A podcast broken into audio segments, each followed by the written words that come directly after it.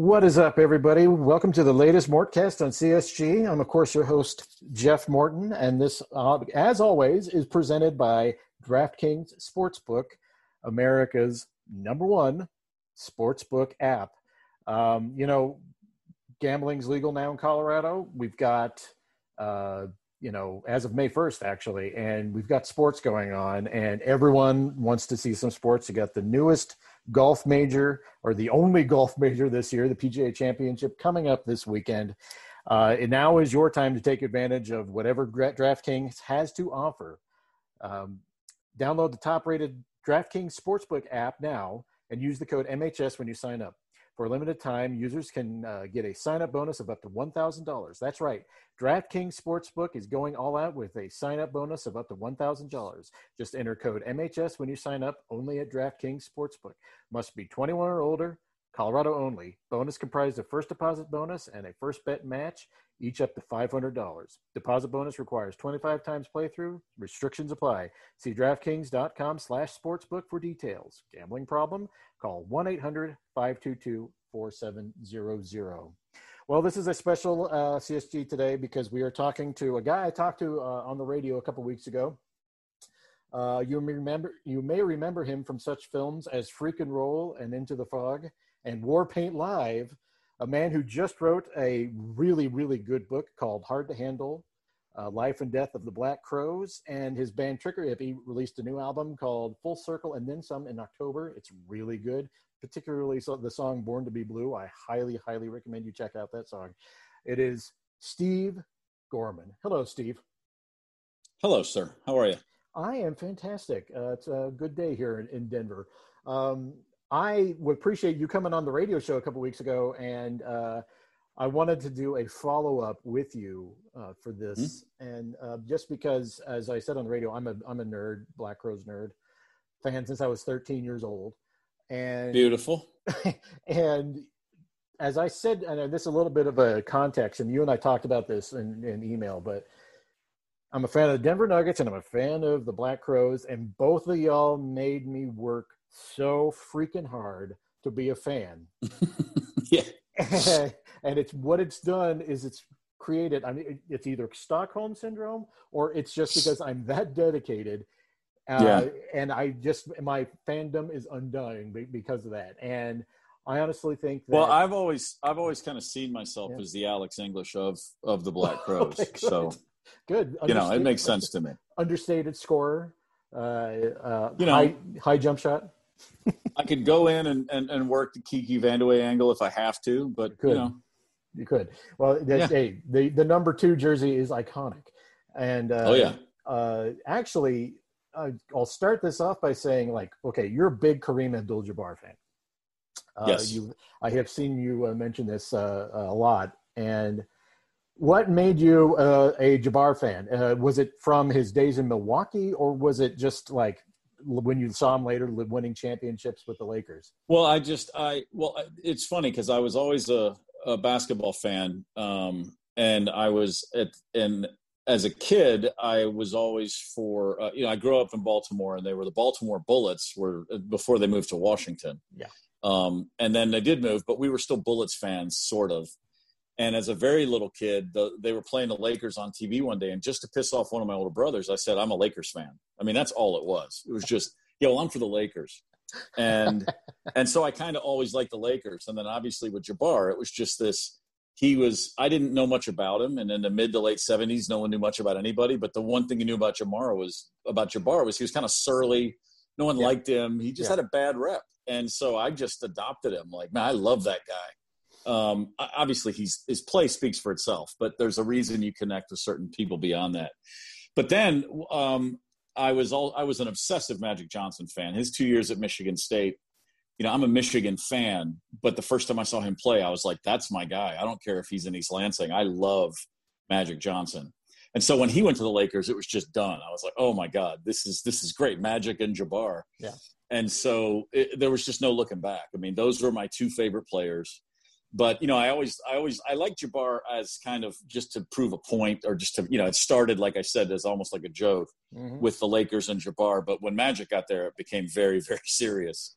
Yeah. And I, I, spent the '80s in a purple and gold fever dream. You know, just just obsessively following the Lakers. You and Jack, man, it's uh, number. I, I, I'll. It's amazing because I remember um, '85. The Nuggets played the the the. Uh, uh, Lakers in the Western Conference Finals, and then Kareem. Uh, talk about Surly. Kareem like goes like just does an elbow and it hits English's thumb, and it breaks it. The Nuggets mm-hmm. were done, obviously. After that, they just they had no chance. They had no chance anyway. But that wing they really right. had no chance. And I spent the next five years hating his guts. yeah. Because of that. Sure. But well like i hated larry bird with with the entirety of my being for his yeah. whole career. And then the day he retired i literally had tears in my eyes. You know what i mean? I was like i hated him but i respected and loved but i knew he was you know the counterpoint to magic. They had i knew they were actually friends. I knew this and i hated every member of the celtics so passionately and I look back now and like I'll watch Celtics highlight reels on YouTube, you know, and I'm like, man, what a team! I loved all those guys, you know. But at the time, I that was it came. I my I respected them and hated them with every the way a good sports fan does. Oh yeah, you know. But then when they when you get past that, you know, it's like, man, I love those teams. I loved. Like I said, I'll I'll watch a Celtics game right now from 1986 and just absolute awe, just love it, you know, every minute of it you know, it's amazing. I, I I felt that way about the Bulls, and then I saw the yeah. Last Dance, and I'm like, oh man, they were good. I why did I spend the '90s hating this dynasty? Right? Why did? Well, I I, I was I bagged on them in '91 because of course they beat the Lakers, but then yeah. uh, you know definitely by the third one, I was I got I had to get over myself. You know, I was like, okay, Steve, you're missing a pretty good show here. Like, yeah.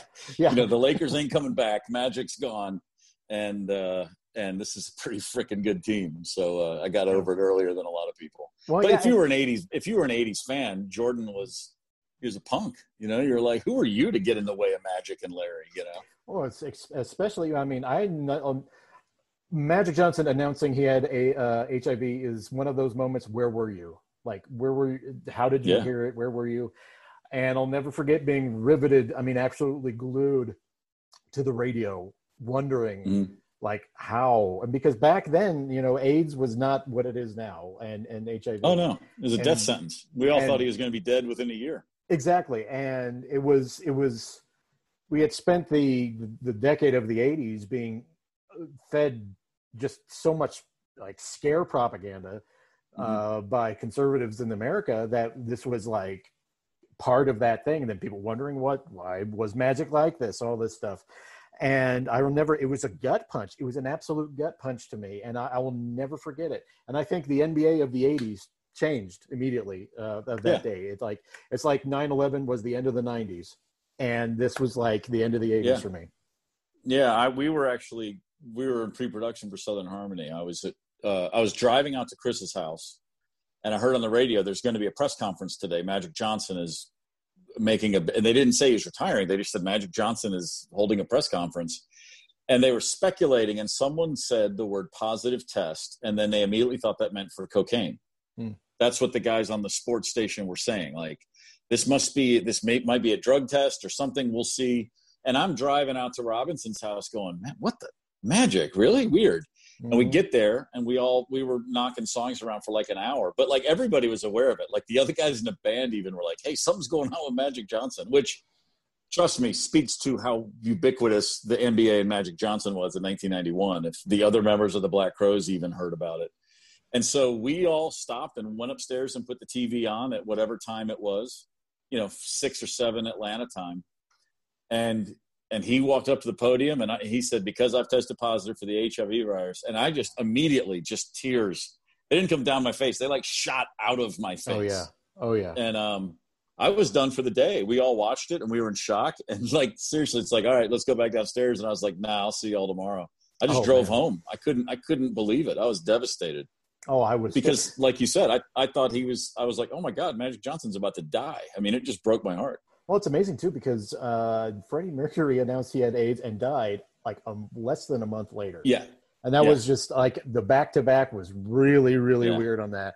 Um, yep. it, it was, we didn't need to go on a uh, AIDS tangent, but it was it was well. But you know, it's I, well for me. I mean, it's all just it's all, but that's all connected. Like that, working on that record.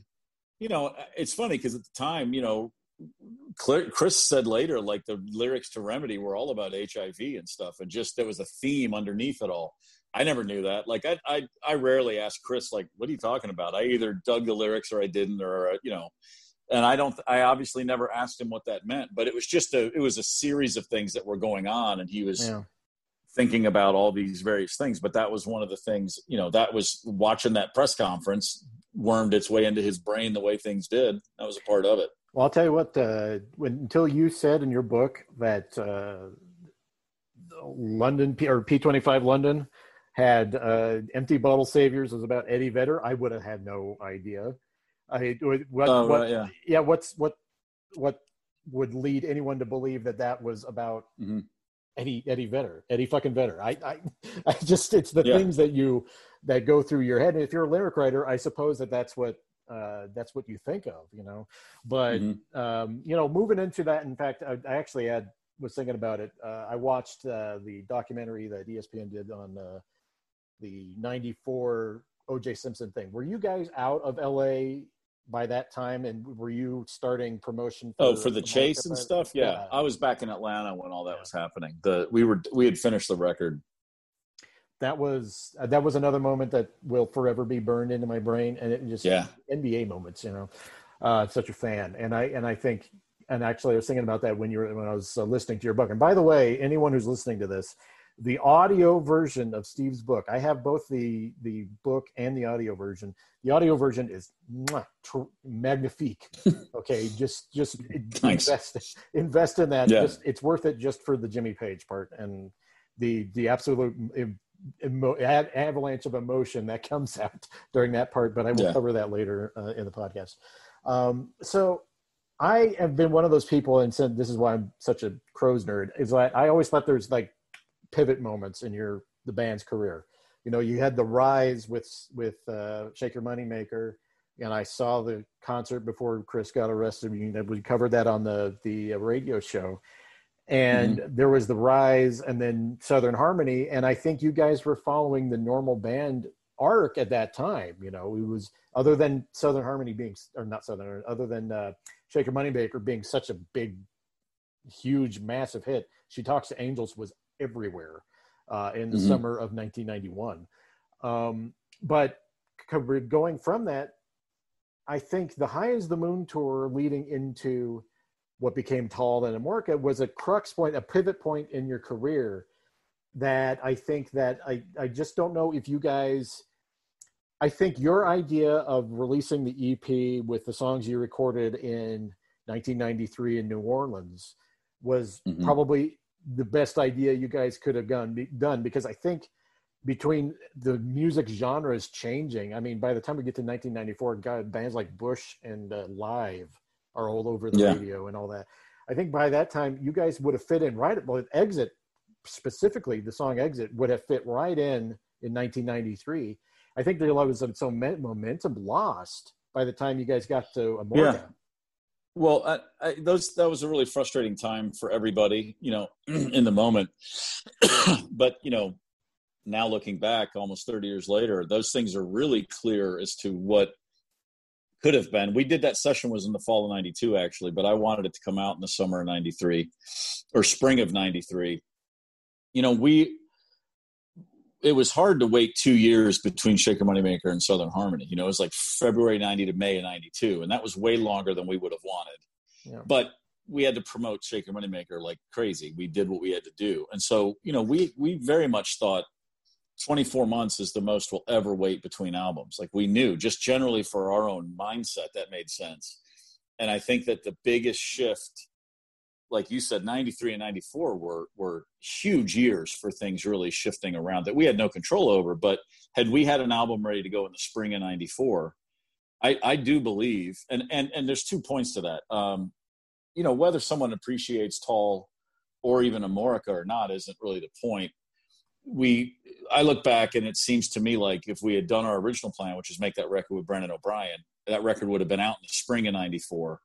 And and it's not that Brendan O'Brien's some miracle producer, but just where he was in the world at the time, and he's legitimate, real connection to our band. It just made perfect sense radio was embracing everything Brendan O'Brien did. And behind this, all this behind the scenes shit can be boring to people, but the reality is rock radio had been totally blown over by alternative rock radio. Yeah. And those stations, you know, some of them really wanted to support the Black Crowes, and we just didn't give them an album that they felt fit. If Brendan O'Brien had produced the album, and if it had been on the heels of Exit and Bewildered and and those kind of songs coming out, you know, it's and again, this is all speculative. I mean, what happened was good enough and interesting enough, but mm-hmm. it's just one of those things where when you look back, you realize like, wow, that that two and a half years between Southern Harmony and Amorica, that was a that was bone crushing, you know, for us for where we fit into the scheme of things. And again, to people who love the band and love the music, they don't care about any of that stuff. But at the time, yeah. you know, the, the band really, we did care about those things. I mean, I'm the only one who will admit it, but, you know, everybody wanted to still be selling a lot of records. Everyone, you know, we talked about Amorica. We would put on Amorica to ourselves and think, this is going to be the biggest one yet. Like, we really believed that. Like, we thought this thing was going to come out and take over the world. So it was something we all wanted but but I didn't see it all so clearly at the time. I'm not suggesting I did. And everything I just said may not have worked either. You never know. Yeah. But it's just it's just at the at the it, there was just a lot of there was a lot of wheels that got spun in those two years for us that very unnecessarily. It was really frustrating and aggravating at the time. And then in hindsight, you can you can see the actual toll of, that it took. You know, it was pretty pretty big, a lot to calculate. Well, there wasn't. I mean, uh, I love Amorica. It's one of my favorite albums that you guys did, but it's uh, there's not anything on it that's really single ready. You know, especially yeah. for that radio of that time was a lot of mid-tempo pop rock songs. Uh, it was really mm-hmm. beginning that moment. Like I think Oasis came out a year later uh, with yeah. uh, um, what's well, the story? And, and, you know, the other thing that to me is is it, it supersedes all of the cons- all the thoughts about what was the radio feeling like and what was the trend and what was this those things are all elements. But ultimately the the the the, the biggest issue that we faced was just internal discord. That you know the black crowes didn't need a radio single. We didn't need mtv we needed to all be on the same page.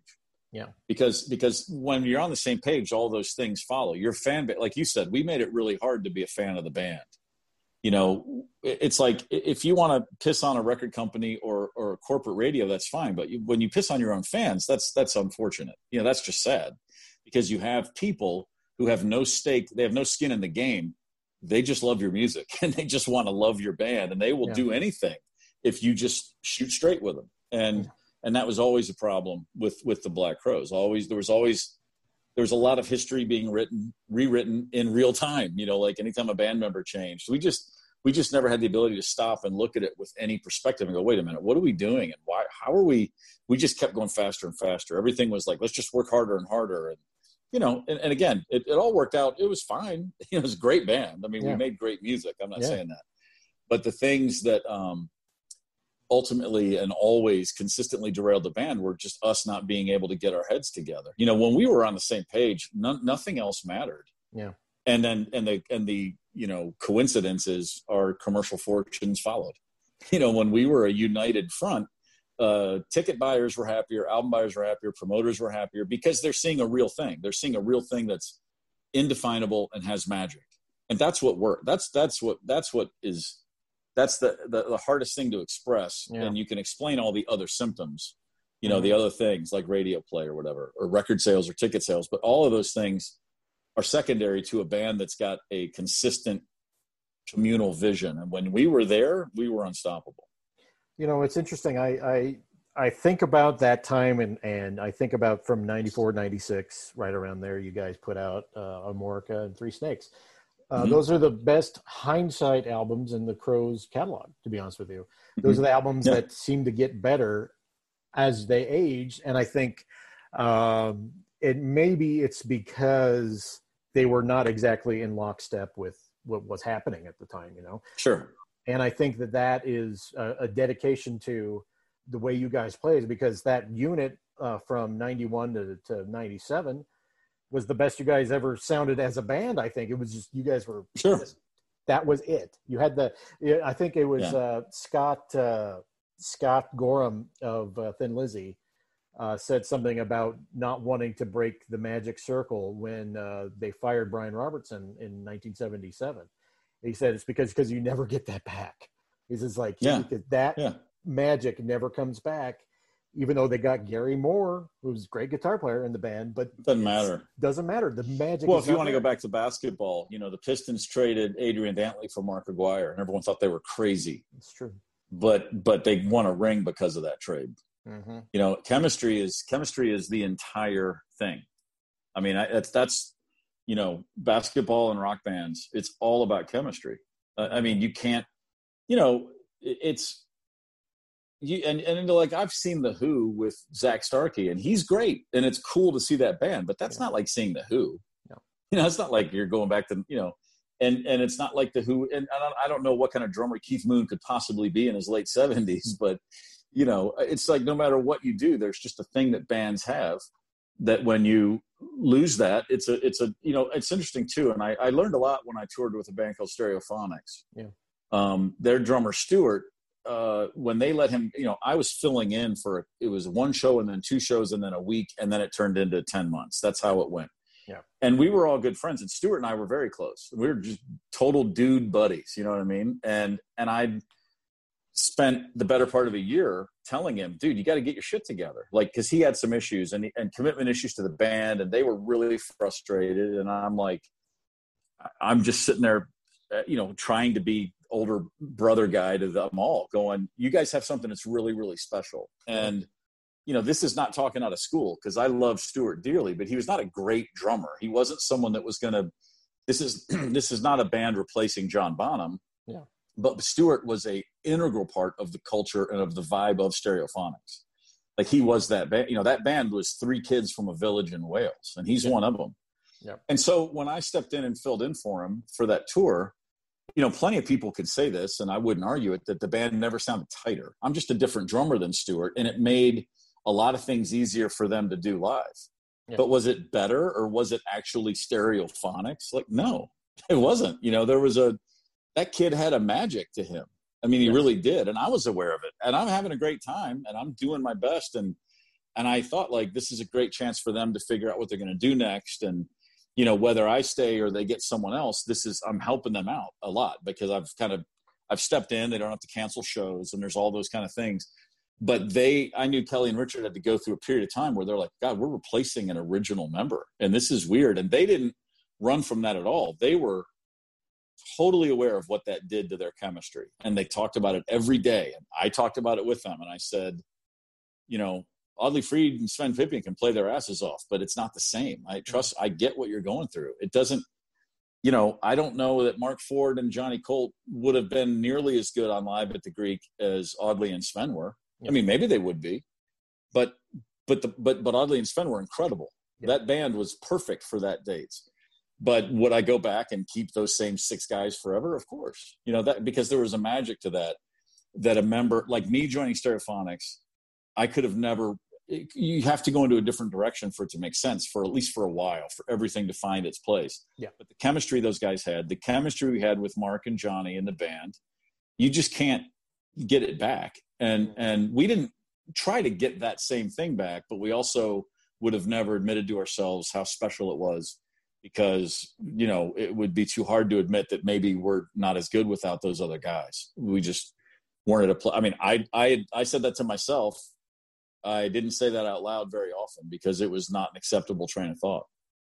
You know, it's funny. I the '96 tour and that entire chapter, uh, particularly leading up to the intervention for Mark, uh, Mark Ford, was absolutely difficult. That was difficult to read, uh, yeah, because the entire thing was pain. And anyone who's known, I lost a friend in 2003 who was painfully addicted to drugs, mm-hmm. and anyone who has been around someone who is like that it is it is chaotic and it controls everything you know and yeah you guys had three you know and within the same orbit i mean not i mean one of them wasn't obviously a junkie but uh it that has well addiction be, is addiction yeah. is addiction is addiction you know what i mean and you know the band was depending on your definition of the band there were three four or five addicts operating at all times you know Oh, I mean, and I put myself on that maybe list. I mean, just with the amount I was drinking, I didn't have a hard time stopping alcohol, but I certainly used it to great excess for years. It is hard, to, and, and and I think leading up to that chapter, I, I saw. I mean, you guys fortunately have played one of the I think the best venues in Denver, the Ogden, uh, many times. And in '96, I believe that was the first time you guys had played that. And mm-hmm. I there's a side alley to the Ogden, and once the concert was over, I kind of hung out for a bit. And once you get into the the alley, there's a door that leads right onto the alley and sit and I walked by and, and sitting like standing against the wall outside uh, was Mark Ford smoking a mm-hmm. cigarette. Mm-hmm. And uh, I just steeled myself, walked over, and he looked depressed. He didn't look drugged. He looked really depressed. And I'm mm-hmm. like, I started talking. I, I lived in California for a bit, and that perked him up a little. And that's that's the extent of my conversation. Out bursting of the do- through the door comes Ed Harsch, uh, and I'm going to do my Ed Harsch impression. Hey, man, any one of you got a light? I was like, I was like, uh, I got a yellow lighter and I don't smoke. I just happen to have one. I gave it. And I said, yeah. you can, and I said, you can keep that. And he goes, hey man, thanks. then he runs back inside. That was my Ed Harsch story. But that whole yeah area around the 96 tour. I believe that after that uh, concert, you guys ended up going to a strip club or something like that. And that's when the confrontation. It was the night before. It was, it was the night before. before that concert. Yeah. It was the night off. Yeah. And, but I remember my, my thought was like, oh man, there's something, there's something seriously going on with Mark.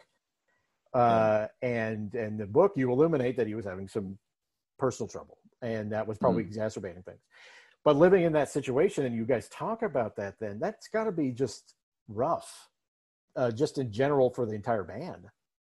Well, it's it's it's rough for anybody that goes through situations like that, and I think that a lot of the book is is entirely relatable to people who've dealt with addiction, you know, their own or in people that they love.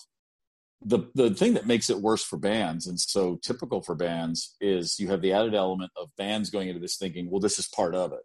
Yeah you know when your when your accountant buddy has a coke problem he's not going to work every day and people going like hey did you do some coke last night you know it's yeah. it's it's rock bands it's part of the thing like you're supposed to be wasted or you're supposed to be pushing that that envelope at all times um and you know it, it, everybody's guilty of that to an extent you know at least buying into the myth of what bands are. I mean my myth was never about getting wasted and doing drugs but i you know i certainly thought that all bands i didn't think bands were like the Monkees but i didn't think you know i didn't think it was that far off because if you're out selling a bunch of records and playing shows and turning yourself into a great band how could you ever have a bad day?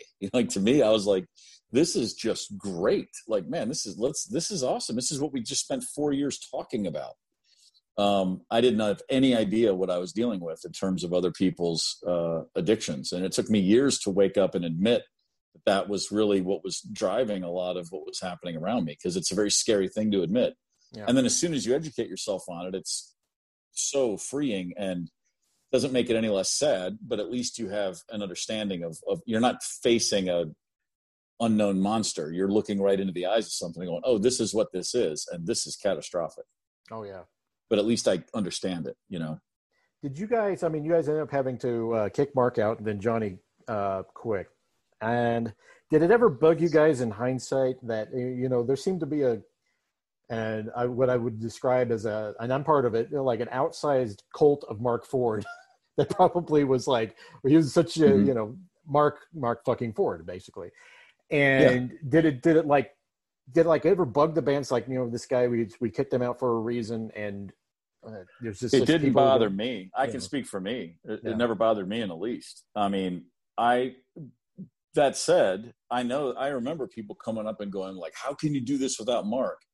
And a combination of me being sad and angry at, at us, and feeling bad for Mark, and being angry at Mark, all those confusing emotions. And like I said before, I had a bit of clarity as to what I was dealing with. I'd absolutely go. We were banned before Mark. You know, he's great, but we what do you want us to do? Wait? We're not going to wait around for him. You know, I had a chip on my shoulder about it, but it wasn't that I actually thought we were better off without Mark. It's just I didn't know how else to answer that question. Mm-hmm. But when I would talk to people, you know, we were touring in '99 with Bare Jr. and and I remember in Evansville, Indiana, sitting around a sound check and just talking with those guys about bands. And and Chris made this big. He did this whole thing about you know I love the Stones, but without Mick Taylor, what's the point? And Grimy, the guy in Bare Jr., said, "No, it's kind of like the Black Crowes without Mark Ford." it's just, I mean, there's just this, you know, it's just silence, and and I looked at I looked at uh-huh. Grimy, and he kind of looked at and he looked over at me, and I winked at him like, "That was a nice one, man," you know. And, and of course, subject was changed immediately, and then within a few minutes, you know, Chris got out of there, and everybody we were, and I was with those guys in that band. I was laughing my ass off. I was like, man you know because it's just it's like how can you deny that it's just what it was and again i you know i don't I don't. Again, it's all about chemistry. You know, there's a million bands that I would get into as a drummer, and it would be terrible. Yeah. And I'm sure there's bands that Marc Ford could play in where it'd be like, okay, that's fine. But you know, there's certain things that fit, and and Marc Ford and the Black Crowes was a perfect. It, it just made perfect sense. And he and Rich, he and Rich played off each other without. They weren't even trying back then. They weren't communicating back then in terms of like, hey, if I do this and you do that, let's see if this works. They were just doing shit and without linear conscious thought more often than not. And it was it was obvious to everybody else, like, well, this is pretty fucking great.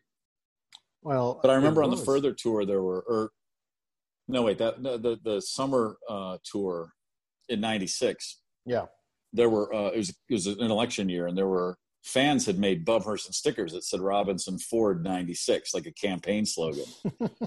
and, uh, and, and Rich was pissed. He was like, the fuck, you know? And I said, that means you, that's you and Mark, Rich. You know, and he was like, no, it's not, you know, he's all mad, you know, it's, it's just, but no, I mean, we were well aware of the fact that, that what, what people always thought about Mark in the band. Yeah.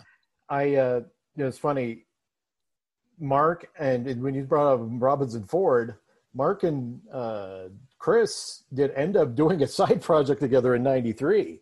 Uh, was called Sweet Pickle Salad, and then they did something as Foamfoot, uh, like uh, some mm-hmm. covers mm-hmm. they did with I think Craig Ross and Jimmy Asher. Yeah. And did that ever bother you guys in the Wait, band? Did I? I did. Oh no, no, I didn't do Foamfoot. I did one called the Big Toe Jam. Oh, did you? And that was Jimmy Ashhurst and Chris and Mark and me and uh, and Charlie Quintana. We had double drummer. Wow. And uh, oh, who am I forgetting? Uh, oh, and Rami played keys, and oh. um, and that was at the Troubadour. But I think Foamfoot had already happened, or it happened shortly thereafter. Yeah. Um, but uh, Sweet Pickle Salad. That was the thing with the jellyfish guys, right? Yeah. Yeah. Yeah. Sweet Pickle Salad. Good. I mean, I, I don't remember it, but I remember that I liked it. Oh, they're they're on YouTube. Uh, it's uh, it's one of the it's one of those. Uh, if Chris Robinson had a free reign, it turned into it was like very hippie sounding. Yeah, right, right. And uh, I think yeah, I, I, remember getting it. Like he yeah. sent it to me, and I thought it was really cool. Did, did anything I, Andy Sturmer's on, I'm going to be good with. oh, I, yeah, I, I, I personally like him, and and but, but what was I was always thinking is like this that had that had to have pissed Rich off. I mean, I he hated it uh, like I Chris like deviating from the partnership. I think was probably a big thing for him, right? Probably. Oh, I don't know. I, I, really don't know. I, I think. Well, Chris used to talk. He was talking before Southern Harmony came out about making a solo record. That was there early and often, and that that that pissed everybody off. We're like, and I used to say the same thing. Cool, just get us a couple records in and do it for your own sake. Like yeah. establish yourself a little more, get the band to a place, and those two worlds. I, I, I mean, I I never had a problem when he would talk about doing these other things because a i just thought well you're a creative guy you've got a million ideas that doesn't mean they're all great but you've got a ton of them and you got way more ideas than the black crowes will ever need or have time to do yeah and so of course go do other stuff. I was at back in atlanta playing i was jamming with friends. Oh, you know what i mean? Like it, everybody's busy and doing other things. Yeah. And so it didn't bother me at all. I never saw any of that stuff as a threat to the black crowes in reality, I, I remember having concerns at times that Chris was overestimating his ability yeah. to create something that would be big. You know, he wasn't doing it so, without thinking every one of these things could supersede the Black Crowes. He was always like, I could do this and be just as big as the Crowes. That was tr- that was concerning, just because it's like, dude, you're gonna spend a lot of energy on something that's pointless. It's not yeah. gonna work. Yeah. but as far as him being creative and doing things as but uh, on on paper the idea of him working with other things was always like yeah whatever everybody's doing other stuff yeah you know and so like the the gig i you know i remember just flying out to la that was like over christmas break like that was in the middle of the southern harmony tour i think where we did the big toe jam like early 93 mm-hmm. and um it, it, was just it didn't even it, was just something to you know it's like oh i'll come to la and jam for a night at the alley and then go play the troubadour. Sure. I mean it was no big deal. It was just something it was just fun. It's just what you do. Yeah. You know? you know the whole thing speaking of side gigs uh, that uh, track you did with uh, mark morton and uh, playing with martin the axis uh, great song. You're drumming with on that. who? you kind of crept out i'm sorry uh, mark morton uh, no relation. Oh hell yeah, yeah. Uh, from Lamb of God. Yeah, that yeah. was a you're drumming on that. Prove to me that you can you can play anything on on, on drums, and I uh, because it's it's a little different from from you know Crow's stuff, and definitely different from Trigger Hippy. Um, and that's the first that is the last time and the only time that you've played with Marc Ford, and he wasn't playing with you. You guys did it separately. Yeah. But that's the since 1997 that was the first studio like with you two since 1997 um, well we did we did something in 05 we did a, a song with george Drakoulias. it's called backdoor santa in 2005 oh, I forgot about that. That's right. Yeah. That's right. Yeah so mark would have been on that obviously but um yeah i guess that's true. That was the last time. Um yeah that was funny. I was actually at the studio it was a studio at long beach and mark said mark morton we were finishing up and he just he was kind of I could tell he was he's like, So you uh still in touch with Marc Ford? and I was like, dude, you can ask me any questions. It's no big deal. He goes, Oh, well you, you in touch with Mark? I said, Yeah. And he goes, Oh, I mean, do you think he'd play on this? I go, yeah, I just texted him. I was like, "Hey, Mark, you want to go to Long Beach and play in a session?" And he's like, "Sure." And I said, "Well, here, text this guy. It's his record." And then a couple days later, Mark did it. But it was like, um, but for Mark Morton, who, if anyone doesn't know, he's the guitarist in Lamb of God, which is like a raging speed metal band. Yeah, he's he's just a Crowes fanatic, and Marc Ford is his guy. So it was, uh, oh. and those things are always awesome. I love that, you know, and like someone's telling me how much they love any member of the band, and it's like, yeah, just call him. Here he is. You know, it's like, oh, it's great. Well, that your drumming in that was superb, absolutely superb. I, oh, thanks. I, it was it was something I, I liked uh, hearing stuff like that because it makes me understand that, you know, m- musicians aren't just one thing. They're they're many yeah. things, and uh, hearing that and hearing Mark be able to rip out a you know a great solo that goes all the way through the end is is also mm-hmm. fantastic mm-hmm. because it's, it's it's just I don't know maybe it's because I'm a music nerd, but I, I love hearing that stuff. Um, yeah. You know, I've been talking about it you know, to pivot back. I I've been talking about you guys have axis moments, so like to quote the song, but moments where things tipped. Um, and I've got two tour decisions to ask you about that maybe you would know what the thought process was going into it. I thought it was a little um, interesting that you guys did the further tour. Uh, was that Chris's idea? Because you guys didn't seem to fit with uh, what was going on there. Uh, very much something he wanted to do, and it was the the. Not only was it the best option we had, it was the only option we had. I mean, um, the Three Snakes tour had been uh, compared to Amorica and definitely compared to Southern Harmony had been a, a, just a total bust. I mean, we we broke even. You know, we were still playing theaters, but instead of multiple nights, we were playing one. Yeah. And a lot of those shows didn't sell out. And and again, it, it's kind of a bummer in the moment. I, I'm not saying this with you know looking back with anything other than the reality. It's in the industry that trust me you you know promoters are your partners. Like that's who you know touring bands it's like your customers in a certain sense. And this is not the way we thought but i'm just explaining this to somebody who's curious about this. Your customer is actually the promoter. The promoter's customer is the ticket buyer. You know what i mean? Like in a simple really simplistic way of putting this stuff. Yeah. and so our customers our first line of customers are promoters. And they were telling us hey guys um, this thing we've been working together now for five or six years, it's going sideways real fast. And we're seeing a tremendous drop in tickets and we're concerned. And and and the band and myself even at the time was guilty of this. would look at that as, oh, you're just all money grubbers and you don't care about our long term prospects. And what they care about more than anything is advance long term prospects. Yeah.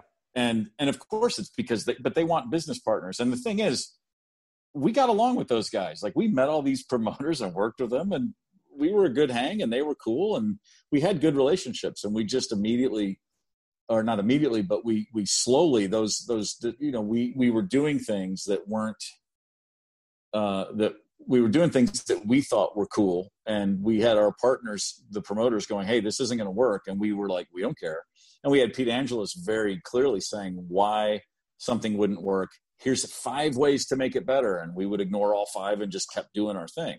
Yeah. Um and so you know the when i look back i think i said this on your i, I told someone this the other day what was it? Um you know i don't look back and and think about what could have been because I don't know what could have been. But I know that what did happen, we were constantly looking at decisions and making them based on things other than conscious thought and linear planning. You know, it was just like shooting from the hip, and that's cool uh, when you're young, and it's cool. But when you get to a certain point where, again, we're not even agreeing with each other on what these decisions are, and that's always like the if if we were united in what we were trying to do, we would have been fine. And like on the further tour, no one else wanted that tour really but Chris. But once we got there, you know, it's time to get step up and play. And we felt a little reticence from the audience to embrace us. Well, that puts all six of us on the same page right away. Yeah. And all of a sudden we're like, man, we got this. And I know some of those nights we were killing it. You know, it was yeah. really good again. Yeah. Like we found a common enemy, so we found a, a, we were united. You know, yeah. it, everything, all the roads ultimately lead back to were we together or were we, you know, divided you stand, united you fall, whatever that is. You know, united you stand, divided you fall. Yeah.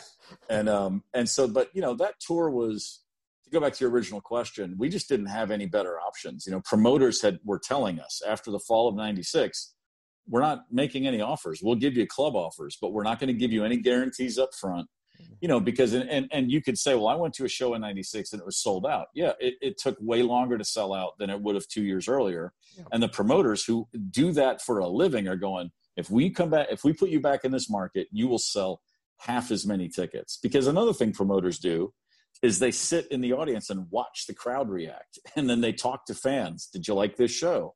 I mean, it's their business. Their business is to build bands and and maintain careers with the manager and with whoever else is working there. And so our prospects in 97 were virtually non-existent. Yeah. And and again, because of that, I we pulled out what I was my favorite Black Crowes album, which was Band. You know, that at, at a time when we had no business making a good record, I think we made a great record. Well, and I'm not saying that we had the best songs on that. I think some of them are great and there's a couple of throwaways, but the vibe is so spectacular and the feel of those tracks and the unity and the common purpose in those tracks to me still is just mind-boggling especially when you consider where we were coming from well your drumming on another roadside tragedy is fantastic uh, it's uh, that's one of my favorite drum tracks of yours mm-hmm. and it's uh, it's amazing how raw but together raw but together is the way i describe band and i understand the way it was recorded since it was all you know you guys didn't weren't you you know recording with separation uh, mm-hmm. that it made it hard, particularly when they re-released it in 2006. That, yeah, those those those mixes. I mean, I love Paul Stacey. Those, those yeah. mixes are not great, and and you know, it's just it's we had the rough mixes we did ourselves were should have been released. I mean, it was just in the studio in the moment. The original, you know, I still have a DAT tape of that original thing I walked out of that studio with, and that wow. stuff sounds amazing. Yeah, it's amazing, uh, uh, and I was just going to point that out too because it didn't really capture because the bootleg has been out there for a while. It didn't really capture what I envision that sounding like because it was no. And I've heard I've heard stuff that um, I, have heard a few things, and they're they're actually a little sped up. You know, they were they were reproduced so many times. Like I've heard takes of uh, the but the, the best ever fine piece anyway was that Purple Dragon one Oh, yeah. And there's another one floating around that we did a month later in Nashville that's nowhere near as good. The Nashville recordings, those all sucked, but the ones we did in Atlanta at Purple Dragon, that fine piece anyway is just it's the slowest we ever played it, and it's the best by far. Yeah, I I was a big, big, big fan of that, and that was really was one of my favorite, if not my favorite Black Crowes album was Band. Yeah. Just because I think that was a synthesis of where you guys were in 1997. I think said. it's Chris's best uh, set of lyrics for a whole album, start to yeah. finish, in terms of on, being very honest and direct. I don't think he ever got close to that again. They were fantastic. Yeah, uh, Wyoming and Me is a great song. It's just, yeah, it's beautiful. Yeah. It's a very lonely song, but it's it's wistful yeah. too. It's a yeah, it's really good. And I actually listened to that driving through Wyoming. I I was going oh, up really? to ja- I was going up to Jackson, and yeah. uh, just listening to that, just it it fit the windswept plains mm-hmm. basically. Mm-hmm. You know, um, the other crux moment that I want to talk about, and thank you again for I don't want to keep you all day, but thank you again for joining me, man. Um, oh, sure is you talk about coming back for that reunion in, in 2005 and obviously two, by 2006 ed was not doing well mm-hmm. and it started to reflect there's people who've seen some performances that ed was starting to slip um, then mark quits suddenly like two days before the tour um, at that point were you like this is happening again maybe i should follow Oh yeah, absolutely.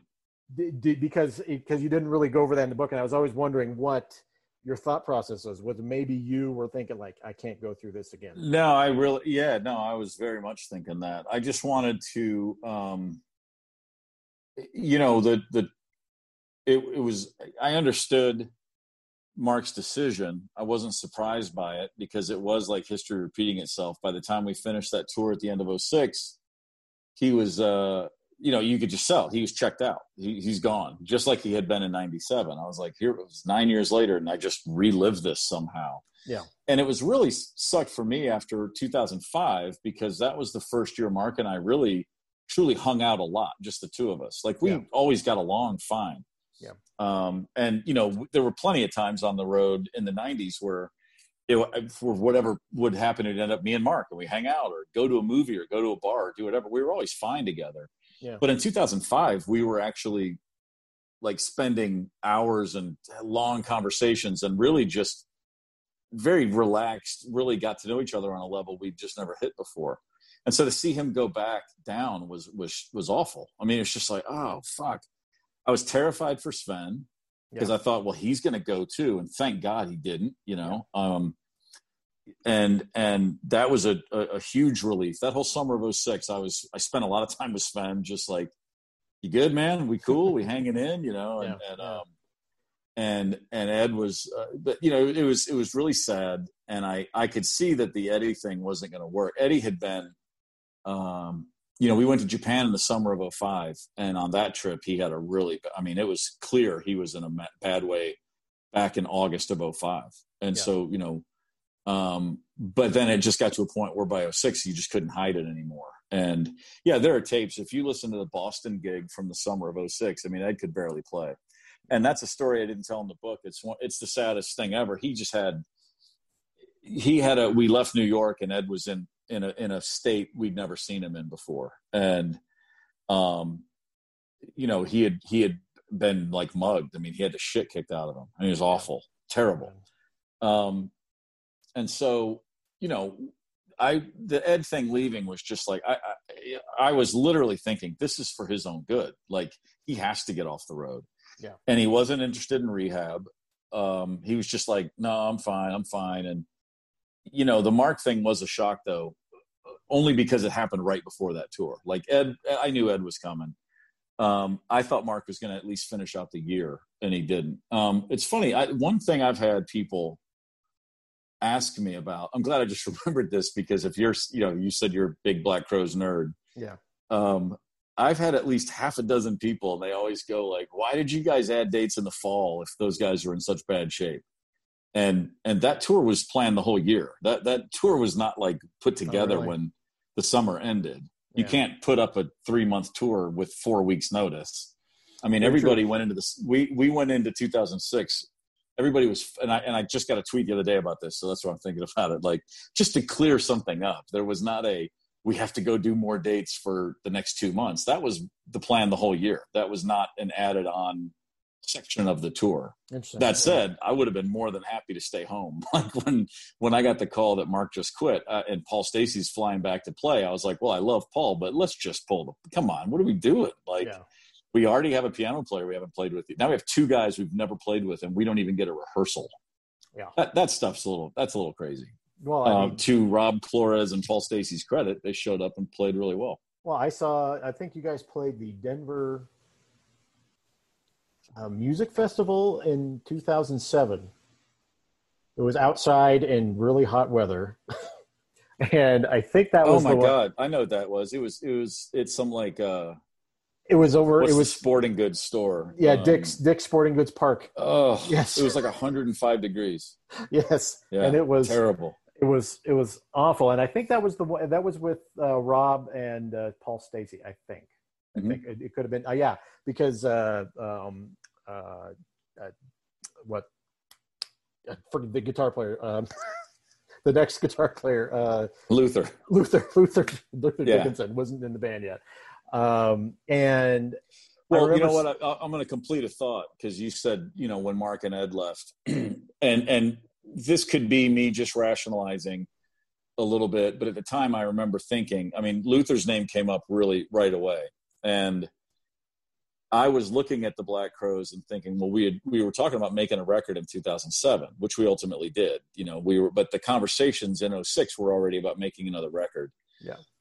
And I thought, well, if Mark and Ed aren't here and we do have new guys, you know, to me, it was almost like, okay, we're going to bring back the band as a recording act for the first time in years. Yeah. You know, a clean break. Maybe this is a, you're, you're, you're grasping at straws a little bit, but also to think of Luther joining the band, that was exciting to me. I was like, that's different. We've not had a guy like that ever. Yeah. And I thought, well, that's a cool, that, I mean, we're not trying to recreate ourselves we're trying to reinvent ourselves that's one way to do it you know yeah and then and then right away with adam uh, MacDougall too i had the same thing I, I, didn't have to talk myself into being really excited to make music with those two guys at all yeah i loved i love both of their playing so yeah. you know there was definitely a sense of okay well let's just see where we can take this thing and um it doesn't mean that you know it, it, losing mark for the second time and then losing ed wasn't just awful. it doesn't mean that at all. It just is, you know, you just, as I said, we just would keep going. Well, let's just get on to the next thing. And the next thing was at least still appealing to me. Would you, were you like, but I, I guess in the, in, in, in, the grand scheme of things, and, and uh, I'll, I'll let you go here soon. I, I really appreciate your patience. Um, were you like at that point where you're like i can't go like i was saying like i can't go through this again like but you, but it yeah. seemed to me like yeah. you were in a different frame of mind 2005 to 2013 than you were it wasn't previously. gonna yeah i i didn't want to go through it again but not for the same reasons. Um it wasn't it wasn't uh something that i it wasn't tearing me apart anymore. I had i had educated myself not just about addiction but about codependency. That's my particular struggle and and my willingness to put myself into a fire that I didn't start that had gone I, you know I wasn't doing that anymore. I wasn't injecting myself into the lives of other people's chaos to try to help them. I, I realized I'm way in out of my depths. I can't help an addict. I mean that's that's a that's a dragon and I don't even have a sword. I have nothing. Yeah. I just there's nothing I can do. I can offer support and then I just step away. Yeah. you know it's like you carry a message but you can't carry the person yeah. You know, carry the message, not the man. And so I had definitely figured some of those things out. So I was, I was upset. Like you talked about earlier, do you know what Marc Ford means to the fan base? Believe me, in 2006, my greatest concern, uh, it, beyond I hope Mark's okay. It wasn't for my central nervous system or how's the band going to, it was just on a pragmatic, oh my God, we're doing this again to our fan base. We're, we're kicking them in the nuts again for supporting us by taking away Marc Ford. We're running him off. And yeah. I don't know what we could have done differently. I don't know if, if you're offering someone help and they don't want it. But at the same time, I was very aware of whatever momentum we felt in 2005, which was considerable. I felt in the fall of 2006, like, well, that's all gone. Now we really are starting over. Like, now yeah. this really is a rebuild. Yeah and I it's funny and and, and this will be probably the how I'll wrap this up. You know, there's been various points in in the Black Crowes career where there's been the revive. You know, we've we've revived this, uh, and mm-hmm. the first one of that was Jimmy Page coming along, yeah. and you get asked about Jimmy a lot, and I'm not going to uh, get have you repeat the stories you've already told, but I'll what I kind of want to cover is this. Um, it's got to be hard to step into the shoes of John Bonham.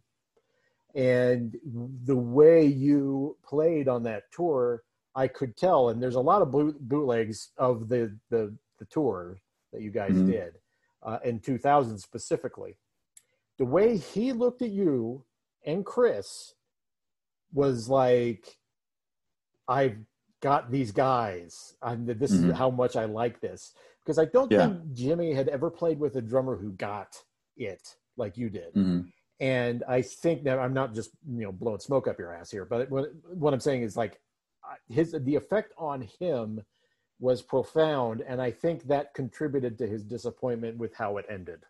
You know, I always thought. Oh yeah, like, well, Jimmy. Really I mean, I don't listen look jimmy is always a gentleman and says wonderful things publicly and all that but and i'm not talking out of school to say this uh, because anybody that was there uh, would say the same thing. It was it was absolutely he loved playing with chris playing off him. He loved having a front man that would engage like that. Yeah. You know like as jimmy wants to perform and do his things and look at someone and get a response back. Yeah. And chris was giving him that. And I don't think that Robert had given him much of that in the last couple of years of Page Plant. That thing had already been suffering. I mean, they were playing well or whatever, but I mean, it wasn't like, oh, this is so much fun. Like Robert was already chafing with Page Plant. Yeah. And so Jimmy got from Chris what he'd been looking for. And then, and on a simply musical level, that was, that was what he got from me. Like he loved my attack and my approach. And so, and we talked about that stuff a lot, you know. Um, I mean, I talked about playing and what what we're doing with Jimmy more than I ever did with Rich because Rich and I didn't have to because that's all we'd ever done is play with each other. Like yeah. we, you know, Rich and I. Um, I mean, I don't. It's you know, I'll never there'll never be a more consequential guitarist in my life than Rich Robinson. He and I learned how to play together. You can't yeah. again. That's chemistry. You can't recreate that. You can't go learn how to play again with new guys. Yeah. But everything I had learned uh, and everything that that I'd wanted to be was always in service to the Black Crowes. But to go play those Zeppelin songs, it was a chance to show, oh, well, I'm going to put it over here. And now I'm going to be, I'm locking onto Jimmy's right hip now. This is the guy I'm going to go play with. Yeah. And Rich was playing rhythm and Audley's playing rhythm, but I'm following the the lead. You know, we're the Thunderbirds and I'm following that first guy, you know, and I'm going with him. Yeah. And so I, you know, that was different for me and it was different for Jimmy to have, like you said, a drummer who I don't I don't have all of Bonham's chops at all, but I think I I think I've always had a very innate connection to Bonham's feel, his swing. Yeah. And the fact that he would pull behind Page. Yeah. And and Jimmy and I talked about that a lot. Like he would never talk about the parts I played or the patterns on the kick drum, nothing. We just talked about feel and he'd have a suggestion for something or I'd want to clarify something and we could talk about that for a while, but he was always obviously really happy playing with us. And and and those I think he loved the whole band. I know he did, but it was it was always about Chris and me being like those two anchors for him that just made it really really fun to play with. And he'd say the same thing. He has said the same thing. Well, I think that's probably why he was so upset when Sven wasn't there. You know that that uh, oh, a big section. way. Oh, oh, yeah. I, and I'm not taking anything away from Sven's playing because he just absolutely yeah. destroyed that shit. Yeah. And he was very disappointed. He was he was uh like despondent for a minute when he found out Sven wasn't going to be there. You know, it's like he just, you know, he showed up with the Black Crowes. And if you think about like when they put together Page Plant, they had to go rehearse for weeks and weeks and weeks mm-hmm. and work with Charlie and Michael and make sure that they were all. There was none of that with us. It was just like add water, boom, rock band, ready to go. Mm-hmm. And and it's like because it wasn't called Jimmy Page and Friends. It was called Jimmy Page and the Black Crowes. So he wasn't going to try to rebuild how we attacked anything. Yeah. It was, I'm joining your band and we're playing my songs. And it was just like, that's, again, all that stuff was so natural and organic. That's why it worked. That's why it was so much fun for everybody and why the, the recordings still hold up. You can just tell everyone's having a great time. Well, it wasn't, it wasn't, it wasn't something that two managers got together and said, these two artists need a break. It was, Jimmy called us. It was that simple. That's why it worked. Well, it's it, and it's and it shows on Live at the Greek, and uh, I know it was re-released on vinyl a while back too. So, I mean, it, it still lives on, and I I yeah. hope I, I, you guys did such a great well, job. And Jimmy and Jimmy Jimmy loves that record. I mean, he really does. He was so pleased.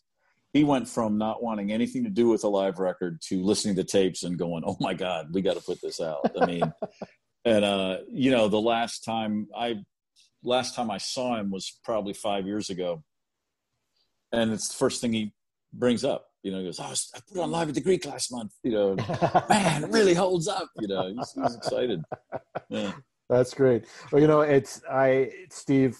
You've been fantastic, and I and I, I really okay. Hold on. It. Now, if you're, if, let me just say this: if you're Uber, you're obviously taper guy and collector, and you're a, you're a Crowes geek. Yeah. So if you have, if you want to do your lightning round, three or five quick questions, everyone's afraid to ask. Go ahead. Oh, okay. Because I can tell by the questions you've already asked that, that, and I've said this in several interviews. I'm always like, go ahead. What, what, what are you afraid to ask? I don't care. I'll answer it. What? Lay um, it on me. Lay it on you. Okay. Well, uh, let me think here. Uh, okay.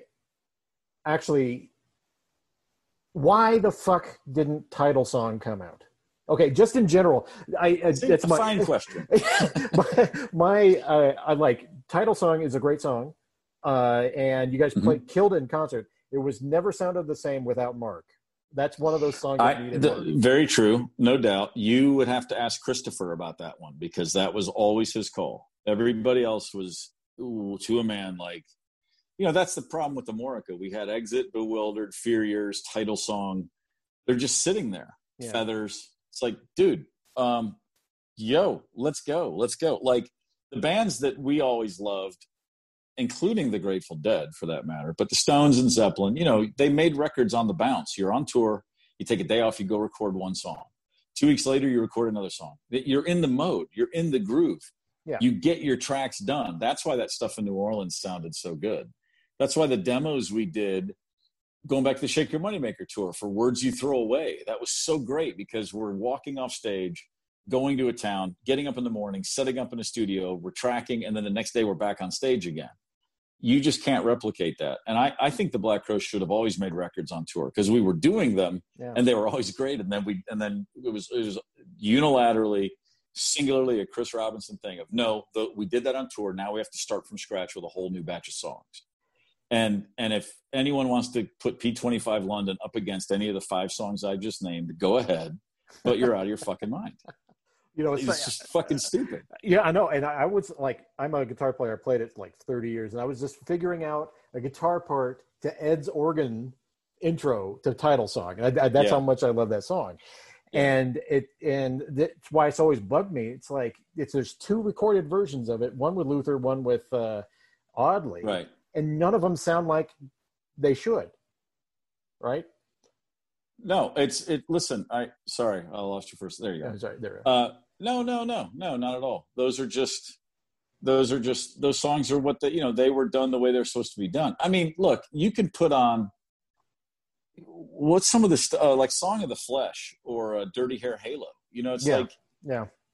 I'm not going to say those are the greatest songs ever written, but only that band is going to play those songs and make them feel like that. You know, this is true. Like like we could we could bust out Dirty Hair Halo some nights, and it was like, I mean, it was just like a fucking lunar shot. It was just yeah. a rocket taking off when it hit the when it would hit the end on the big jam out, and then go to the halftime. I mean, it was as heavy as anything we ever did ever got, and it started as this very light you know, almost like a blind melody, like "Hey, hippy uh-huh. dippy," jam. and it, that was the best of what we were able to do at that time. And that's all that's Marc Ed, Johnny Rich, and Steve and Chris. There's no one else is doing that song like that.